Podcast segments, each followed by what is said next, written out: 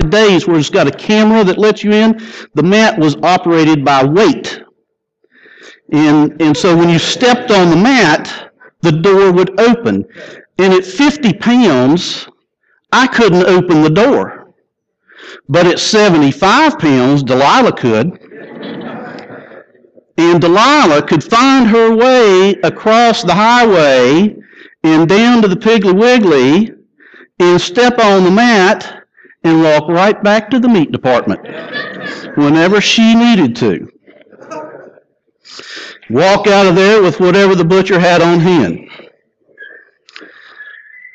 But everybody knew Delilah, and everybody, again, it was a small town, and it was uh, it was a great place to grow up in many ways, and in other ways, well, maybe not so much. But it was a different time, and it was a different place. And even when I go back, it's not the same. And certainly, Northern Virginia is not Chilhowie, Virginia. Our culture, and 50 years ago, 40 years ago, is not 2013. Our culture has changed. It's changed dramatically in ways. I think back to my grandparents and I think about the technological innovations that they saw from 1900 to, say, 1975. They didn't even have airplanes when my grandparents were born. But I think there's been more cultural changes in the last 50 years than they saw technologically in their day. And in large part, these cultural changes have now become official.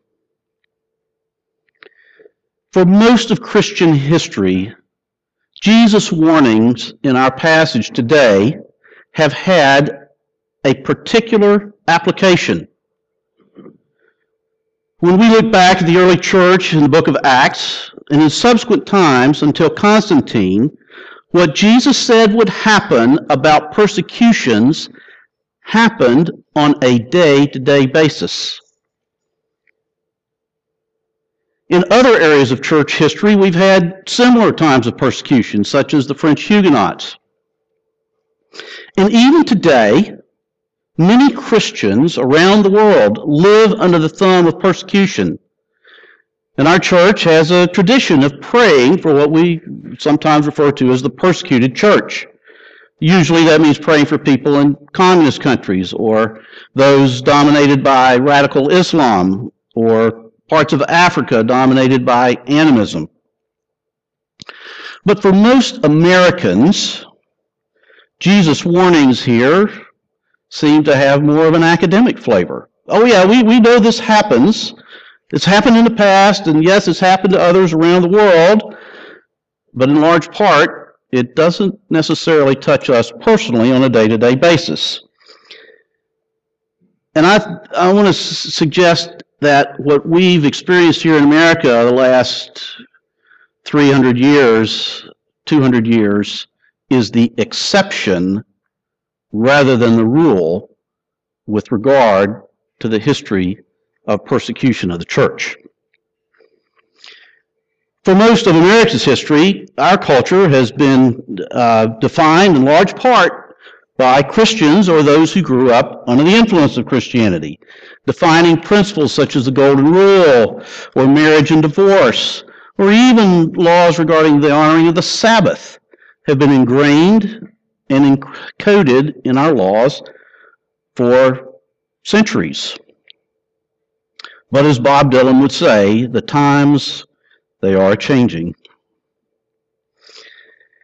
But even in small town America, where I grew up, in the Bible Belt South, where Christianity had some of its longest lasting impact, there could sometimes be a hollow morality to it.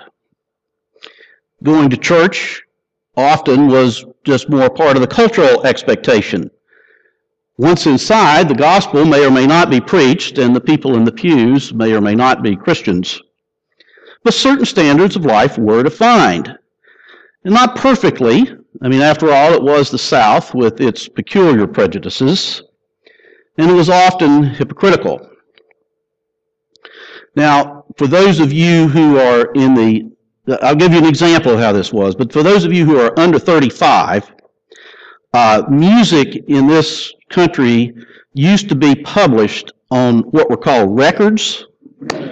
They were flat, and they had uh, uh, songs on both sides, and you had to play them on what was called a record player.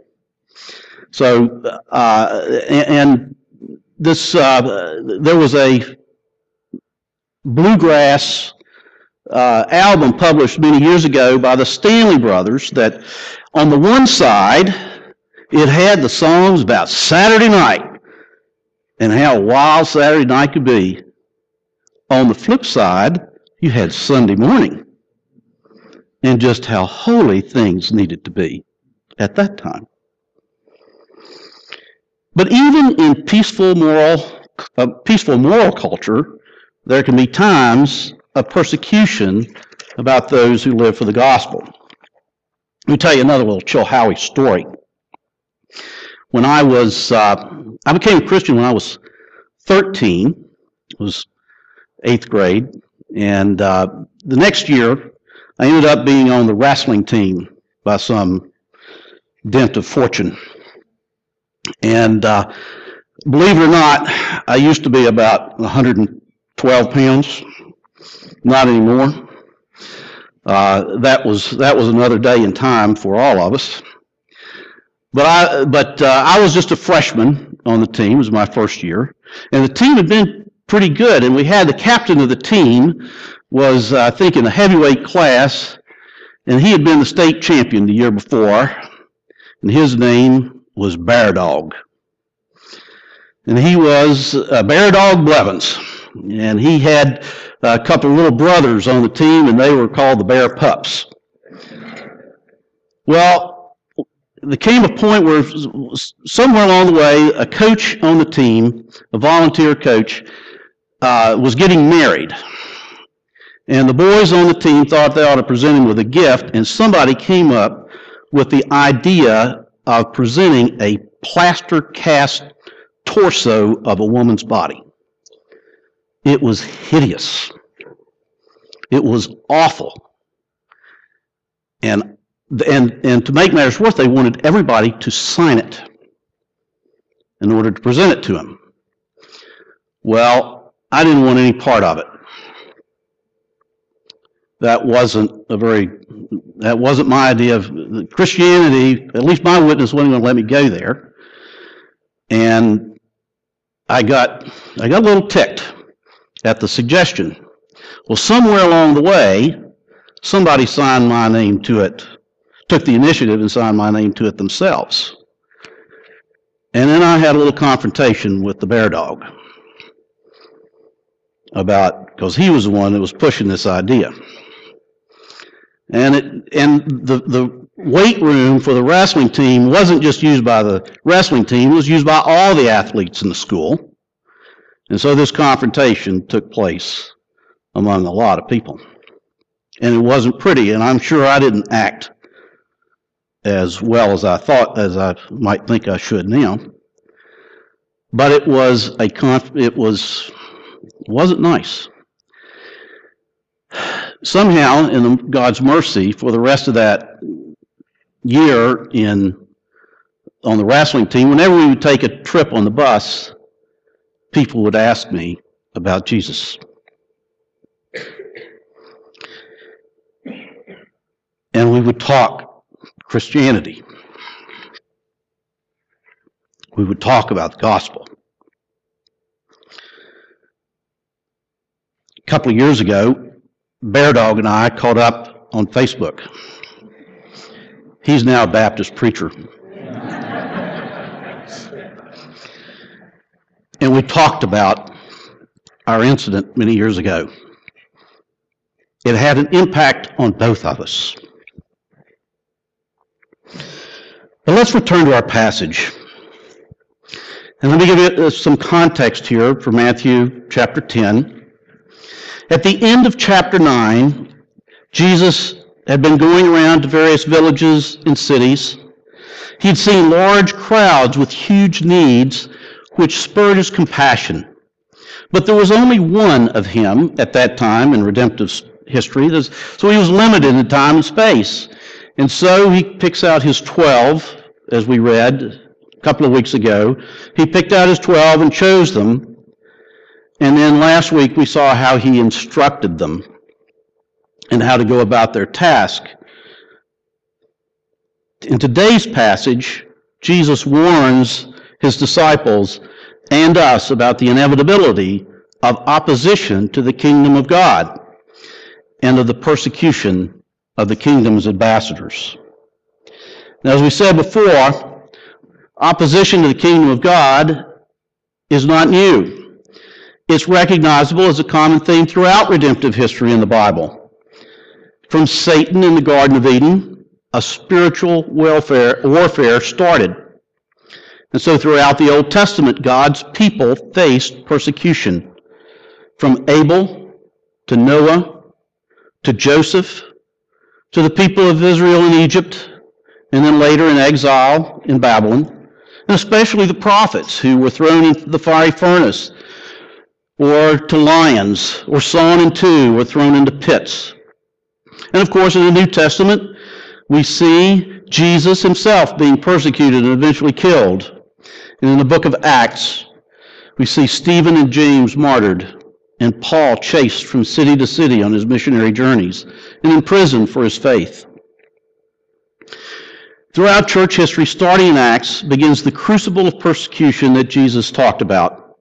And it's continued in various forms throughout the centuries. And the sources of the persecutions are various. It may be from Satan himself, who tempted Eve and who desired to sift Peter like wheat. It may come from the religious establishments, such as false prophets in the Old Testament, with the Pharisees and Sadducees, those who represent the religious strains of both conservatives and liberals in the New Testament. Persecution may come from governments, both foreign and domestic. It may come from neighbors like Ahab, who coveted Naboth's vineyard. It may come from family, like Joseph. It may even come from in, within the church itself. Paul warned the elders at Ephesus that there would be fierce wolves from among you. We've seen persecution by religious people in our day, religious authorities, such as the head of the Episcopal Church in the U.S., Kathleen Schori, who, because she, uh, because there are Episcopal churches which has opposed the ordination of gays, they still desired to keep their church property, but the presiding bishop has stated that she would rather sell church property to Muslims than at a discount than let the conservative congregations pay full market value for it. Now, Dr. Dave, in preaching on his passage last week, the preceding passage, noted the particular instructions that were given to the particular 12 disciples for their particular mission on that particular occasion. And it had limited applicability. You might remember he said, you know, that, you know, don't take your your wallet with you. Don't take your purse. Don't take an extra set of clothes. And, and Dr. Day was very careful to say that that had some limited act, applicability. But today's text is a little different. And the warnings in these passages have more of a universal flavor. Most of what Jesus warned about in our passage did not take place and did not occur to the disciples when they went on that particular journey his warnings about the uh, what would happen uh, before the Gentiles and the governors. That didn't happen to the twelve when they got sent out right then. That happened later in Acts. And so there's a different applicability. Matthew, as a, as a writer, does not always write in a chronological order. He writes by subject matter. And so he may take things from uh, uh, on a common theme and put them together in one place. And that's a fine, that's a that's a justifiable and good way to write. But sometimes it can lead to a little confusion like we have here. But the sending out of the 12 seems to have been a practice run. He will send them out at this point, and they'll come back and they'll give reports and feedback. In the meantime, he wants them to make sure that they know that this is going, not going to be one of those your best life now deals. So, you've been selected, disciples, Christians. You've been chosen. You want to be a Christian? You want to be a disciple? You want to be Christ like? Here's your mission, he said last week. And here's what's in store for you persecution from men, from civil authorities, religious authorities, and even in one's family.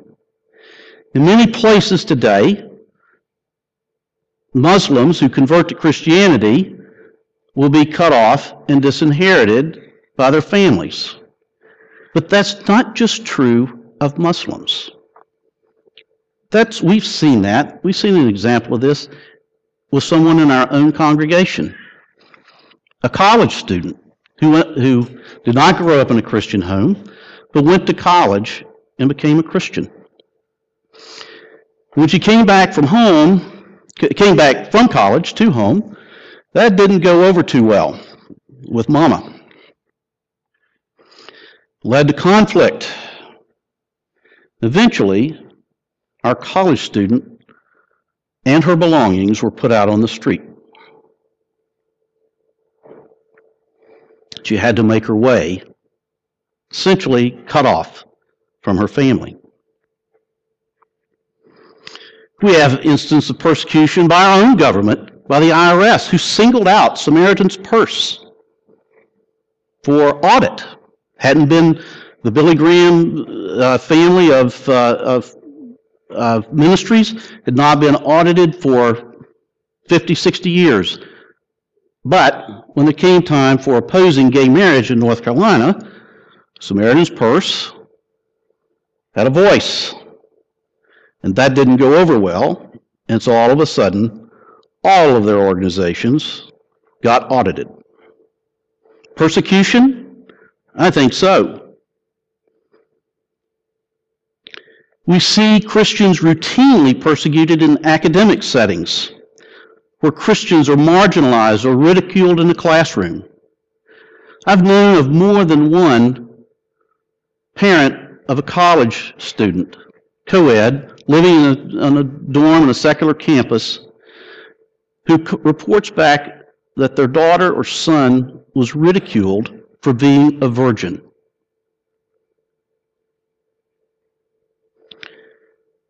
It's what Peter said. People think it's strange when you stop a sinful way of life and don't run with them anymore. They end up speaking evil of you. Even the church, even within the church, there's persecution. Dave Dorst's father was excommunicated by the PCUSA for his stand for the gospel. To be sure, all of these forms of persecution are milder than what happened in the early church and, which, and milder than what's happening to many Christians around the world today. But as I said at the beginning, we don't live in Chilhowie anymore. Our cultural context is changing, and I'm not here to prophesy anything, but it's not hard to envision how things might play out. Our society is on the verge and indeed has crossed the line in many places of calling evil good and good evil. If we dare call ourselves and other people to repentance, like Jesus did, like John did, like the, like the disciples in the early church did, like we're supposed to do at every Lord's Supper, and whether our sins of which we need to repent are greed, or murder, or gluttony, or sexual promiscuity, straight or gay, if we oppose the concept of gay marriage, then we are deemed the evil ones in society. And this may well put us in line for institutionalized persecution. Indeed, the Supreme Court decision that came out earlier this summer sets up the very legal table for doing that. So, Jesus, having warned us about persecution, also gives us instruction on how to handle it. Even before in the Sermon on the Mount, Jesus had given some ideas about this. He had alluded to it. And the first thing that he said to do when you're persecuted is to rejoice. Sounds odd, doesn't it? Blessed are you when men shall persecute you and revile you and say all manner of evil against you falsely for my sake. Rejoice and be exceeding glad, for great is your reward in heaven. For so they persecuted the prophets who were before you. The next thing Jesus says to do, also in the Sermon on the Mount, oddly, is to pray. And to pray in an odd manner. He says, Love your enemies and pray for those who persecute you. We have to humbly keep in mind that we too, according to Romans 5:10, were all enemies of Christ. Yet he died for us. We, by our sin, are as responsible for Jesus' crucifixion as any Roman soldier who was there that day. And yet Christ prayed for those who killed him. And by grace, he prays for their and our forgiveness. We have to remember that we're not that far removed from it ourselves. Even persecution is forgivable the Westminster Confession puts it this way that there's no sin which is so bad that the love of Christ can't reach it. Paul was the great persecutor of the faith in the early church. He chased Christians from city to city in order to put them to death. But God intervened. And so there may be enemies of the kingdom today who will turn out to be its mainstays tomorrow. And they need our prayers, and we need to stay humble. So pray for those who persecute us. And back to our passage in Matthew 10. He gives several things. First, don't be surprised. Be on guard. Come to expect it. Beware of men, Jesus says. Next, he says, don't be naive. Be wise as serpents. Now, after that little episode in Eden, snakes don't have a good reputation in the Bible, right? But there's something about them, even in snakes, that Jesus commands for us. It's their watchfulness, it's their wariness. Paul puts it this way in 1 Corinthians Brothers, do not be children in your thinking, be infants in evil, but, be, but in your thinking be mature. On the one hand, we might give people the benefit of the doubt, but on the other hand, let's not go around believing that man is basically good. And at the same time, while we're to be as wise as serpents, Jesus says also, be innocent as doves. Be without guile. These are two seemingly disparate concepts in tension, but the Apostle Paul constantly reminded those who received his letters about these things and about this tension. To the Philippians, he wrote, Be blameless and innocent children of God without blemish in the midst of a crooked and twisted generation among whom you shine as lights in the world. To the Colossians, he wrote, Walk in wisdom toward outsiders, making the best use of time. Let your speech be always gracious, seasoned with salt, so that you might know how to answer each person. To the Ephesians, he says, Look carefully then how you walk, not as unwise, but as wise, making the best use of the time, because the days are evil. And to the Romans, he says, I want you to be wise as to what is good, but innocent as to what is evil.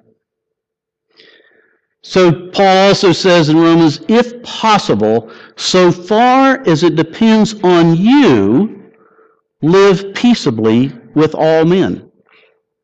Now that's not always possible. But Peter says, look, don't bring it on yourself. What credit is it when you sin and are beaten for it and you endure it? That's not the gospel.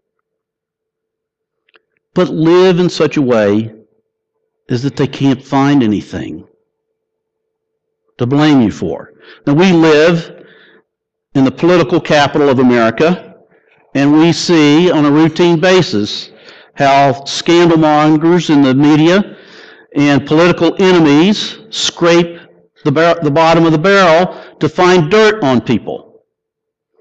And now, with the NSA having access to records, it's not hard to find. But this is nothing new. Daniel in the Old Testament was a, was a righteous man, and his political enemies sought to find something on him. Go get the dirt on Daniel. And they couldn't find any. And so they had to make up some new law and say, okay, well, we know we can't find what he's done, but if we make a new law, then he, we know he'll violate that. And so they contrived something for Daniel. But he was living in such a way as that they couldn't find anything wrong. Peter finishes, if you do, if when you do good and suffer for it, you endure, then this is a gracious thing in the sight of God. Peter, who had denied Christ at one time, later, after uh, healed a man, he and John healed a man in the temple, and they suffered for it at the hands of the religious authorities. And when they left, they found that they considered themselves worthy to suffer for the for to suffer shame for the name of Jesus. That must have been very redemptive for Peter who had denied Christ at that very same place. Back to our passage, Jesus says, Don't be anxious. Do not be anxious about how you're to speak or what you're to say, for what you are to say will be given to you in that hour, for it is not you who speak, but the Spirit of your Father speaking through you. Now, this doesn't give us license to be lazy or nonchalant or unprepared. It does mean that we're going to need faith in the midst of persecution. But what a comfort to have calmness, to have the Spirit of God working in you and comforting in the time of persecution. Paul, the apostle, is a great example of this calmness in the face of persecution when he was on trial in front of various Roman and, and Galilean authorities, Felix, Festus, and Agrippa in Acts 26. He was calm and he presented the gospel to the point where Agrippa said, Would you convince me to be a Christian even now? And finally, Jesus says, Endure. The one who endures to the end will be saved. Now, there's an implicit warning in what Jesus has to say here, and that is to not compromise the gospel. And that is a tremendous temptation in all ages, and especially ours. It is this temptation to compromise the gospel, to bow to the whims and whims of the culture, is exactly what mainline Protestant churches have done for the last hundred years. And if we end up telling sinful people, including ourselves, that we can continue or that they can continue to live in sin without any repentance, then we've left them to their sin. We've left ourselves to our sin. And they or we will never realize our need for substitutionary atonement for sins. They'll never find grace if you don't tell them of their need. We'll never find it. And we've left them and we've left ourselves to our eternal doom. The gospel is that the kingdom of God is here. It doesn't always look like it in the face of persecution. And there's times when it just takes faith to believe it. But as the hymn goes, this is our Father's world. And though the wrong seems off so strong, God is the ruler yet. Little children, you are from God and have overcome them. For he who is in you is greater than he who's in the world. Our text ends with a promise of Jesus' return. I say to you that you will not have gone throughout all the towns of Israel before the Son of Man comes. Now, I, I don't know how all that fits into the apocalyptic narrative. I'm not going there. There'll be going to be more on that when we get to Matthew 24, and I'll let Dr. Dave deal with that. But suffice it to say that one day our King will return. And in the meantime, we may well be ridiculed for thinking that way. But ultimately, these are spiritual battles. There's, they are God's battles. And Jesus is the king of his kingdom. In the meantime, we are more than conquerors. Paul, in the face of death, proclaims, The Lord will rescue me from every evil deed and bring me safely into his heavenly kingdom. To him be the glory and honor together. In the face of persecution, we can all take comfort in the way Paul addresses it. Who shall separate us from the love of Christ? Shall tribulation or distress or persecution, or famine, or nakedness, or danger, or sword. As it is written, For your sake we are being killed all the day long. We are regarded as sheep to be slaughtered. No, in all these things we are more than conquerors through him who loved us. For I am sure that neither death, nor life, nor angels, nor rulers, nor things present, nor things to come, nor powers, nor height, nor depth, nor anything else in all creation will be able to separate us from the love of God that is in Christ Jesus our Lord. Let's pray. Father God, we thank you for your word. We thank you for your comfort of it. We need your Holy Spirit to live. We need to be humble toward our enemies and we need to pray for them. Lord God, we do pray that you would come quickly. In the meantime, we're, we thank you for these words whereby you never leave us or forsake us. In Jesus' name we pray. Amen.